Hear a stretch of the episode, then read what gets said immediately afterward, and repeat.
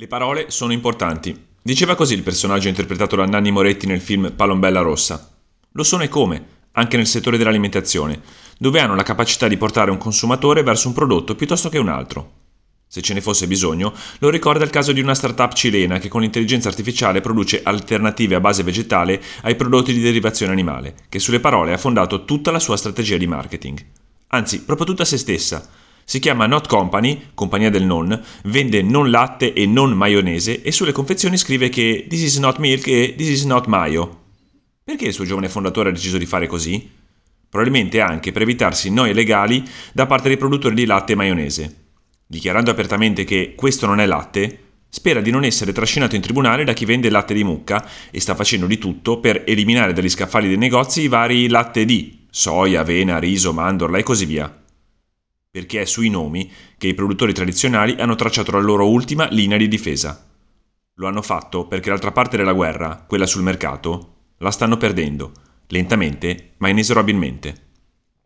Dal 2002, questi dati sono della FAO aggiornati al 2017, il consumo di latte è sceso mediamente di quasi il 4% nell'Europa occidentale, di oltre il 9% in Svezia, uno dei principali consumatori, di quasi il 15% in Francia, di più dell'8% in Italia, Ancora peggio va negli Stati Uniti, dove dagli anni 50 il latte fa parte della dieta consigliata per grandi e piccoli, ma dove il consumo è calato del 5-15% a seconda delle zone.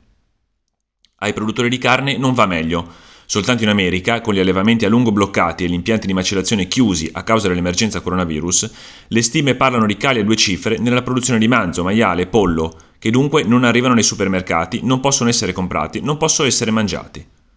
Tutto questo mentre i produttori delle corrispondenti versioni plant-based fanno affari d'oro. E quindi?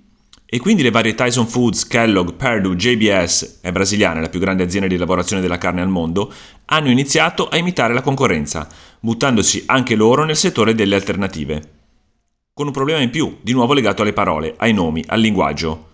Se Beyond Meat, Impossible Foods e Moving Mountains possono vendere burger a base vegetale facendo leva sulle questioni etiche, il rispetto per l'ambiente e per gli animali, loro chiaramente non possono, perché la macellazione resta ancora il core business.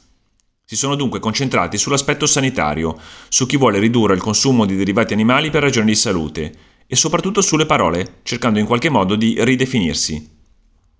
Stanno pian piano smettendo di descriversi come produttori di carne, ha spiegato a fine 2019 il professor Robert Martin del Centro per il Futuro Sostenibile della John Hopkins University, per diventare produttori di proteine.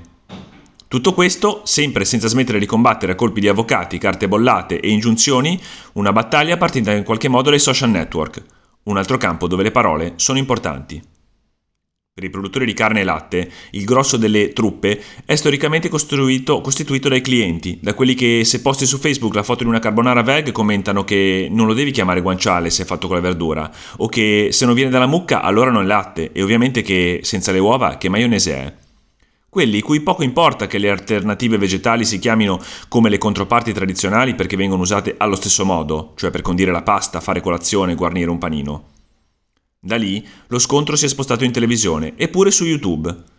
Nel nord Europa, gli allevatori che fanno capo all'Arla, una multinazionale con sede in Danimarca, hanno prodotto alcuni spot per prendere in giro chi beve il latte d'avena, mettendolo a confronto con chi usa quello di mucca, facendo sembrare sfigati i primi e cool i secondi, eppure creando una serie di parole che non esistono, ma che in modo spregiativo fanno il verso a quella svedese che significa latte.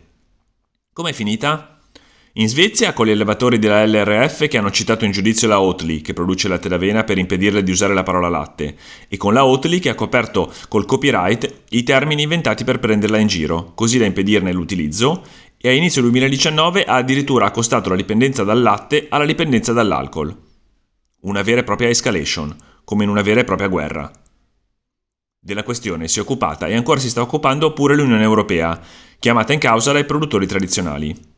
Alla fine dello scorso ottobre, il Parlamento europeo ha respinto tutti gli emendamenti che chiedevano di impedire l'uso delle parole legate alla carne per descrivere i prodotti di origine vegetale.